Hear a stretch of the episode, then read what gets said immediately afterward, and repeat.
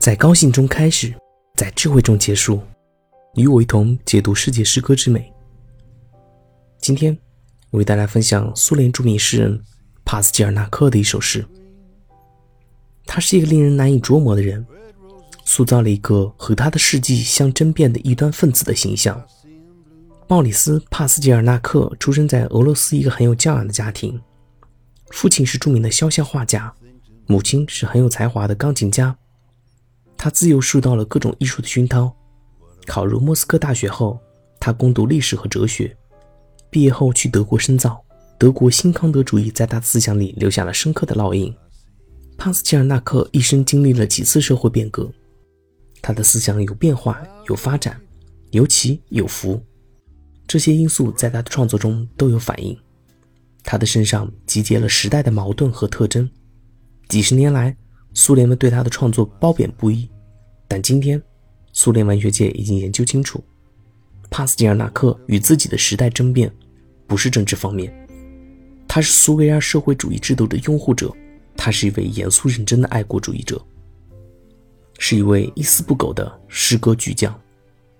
他的诗篇受到了基督教博爱思想和悲观主义的影响，在人与自然的关系中，受到了泛神论哲学思想的熏陶。他同意暴力是推动社会前进的动力。但有斩钉截铁的坚决否定，通过战争洗礼可以改造人的灵魂。他的一生几乎都在用他的诗篇反对美学上的实用主义和近视的功利主义，以及与此相联系的艺术照抄生活的刻板模拟。在他看来，艺术只是客观世界的一个背景，是情感取代现实的一个记录，是诗人通过自己的灵魂倾听世界的结果。今天我为大家分享一篇他的诗歌，名字就叫做《诗歌》。诗歌啊，我要用你来启示，在生命将近时，会嘶哑的说：“你不是风度翩翩的阿谀者，你是三等车厢里的夏天，你是郊区，但不是副歌。你稚嫩如雅姆五月的驿站，是舍瓦尔金诺夜间的多面堡。”连乌云都在这里呻吟过，被驱散后，在这里纷纷逃跑。钢轨交织后分道扬镳，已是郊区，旧调难唱。旅客从车站各自蹭回家，不再歌唱了，慌慌张张。阵雨的新芽久久地陷在葡萄的嘟噜里，直到拂晓，从房顶周出自己的灌顶诗。动用了水泡，充当韵脚。那是新桶般平庸的俗套，就摆在创作的龙头之下。诗歌的水流仍然保存着，练习本挪进了，请留吧。帕斯捷尔纳克的诗不是催真的号角，像马雅科夫斯基那样；不是乡间的牧笛，像叶赛宁那样；也不是缠绵的吉他。像阿赫玛托瓦那样，而是一面冷峻的人生与宇宙的反光镜，折射出了有缺陷的世界中的理想之光。理智和意趣就是他的诗歌最重要的特征，但他并不像传统的哲理抒情诗人那样求助于寓情于理或者直抒胸臆，而是从瞬间的感受中捕捉永恒的理念，也就是生活的哲理和心理的规律。在诗歌这首诗中呢，帕斯捷尔纳克一反普希金、莱蒙托夫等书写诗人使命的主题时惯用的那种直抒胸臆的直线，或者是玉立于物的单线手法，而是使用了一组瞬间感受的正反交错的意象，来揭示诗歌的本质和诗人在新旧历史条件下的永恒使命。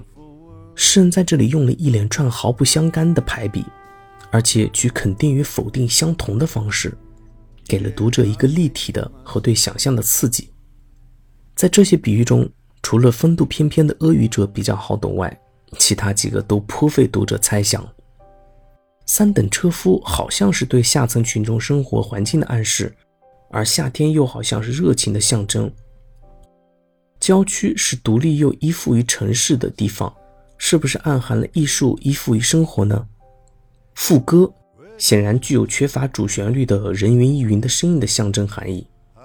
这些意象呢，帕斯捷尔纳克懂得，两个排列在一起的物象能够构成第三个意象，而正反物象的对比可以加深意象的隽永，在瞬间感受的各种物象之上所附的都是隽永的完整意义，这样诗歌便在一瞬中觅得了永恒。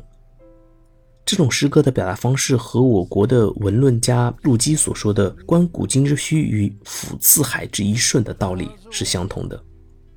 科瓦廖夫在谈到这首诗的时候曾经说过，他的诗歌之物是结实的，充满了各种比喻，他们常常没有加以发挥，只是一种暗示，形象是压缩了的，内容始终没有充分展开，读者不得不克服这些麻烦，有时只好采用慢读的办法。简直就好像是哲学分析。你不是风度翩翩的阿谀者，你是三等车厢里的夏天，你是郊区，但不是副歌。第一行理解起来并不困难，虽然原文有个别单词要费点脑筋，但第二行的内容可以这样理解：诗歌，这是坐在闷热的三等车厢里面的人们的真实生活情况。诗人在每一行都设置了诗歌的难点，而第三行就更费猜想了。为什么是郊区？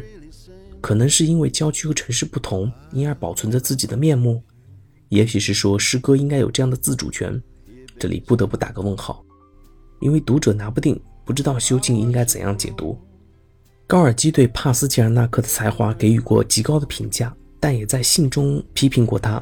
在您的诗里，感受与诗歌形象之间的联系太隐晦了，几乎无法捉摸。有时我真感到伤心。因为混乱的世界抑制了您的作品和力量，它反映在您的创作中，确实是一片混乱和不协和的。当然了，高尔基的这段话语具有非常强的时代性，在我们今天看来，现代诗的形态已经大大不同了。在高兴中开始，在智慧中结束。我们下次再见。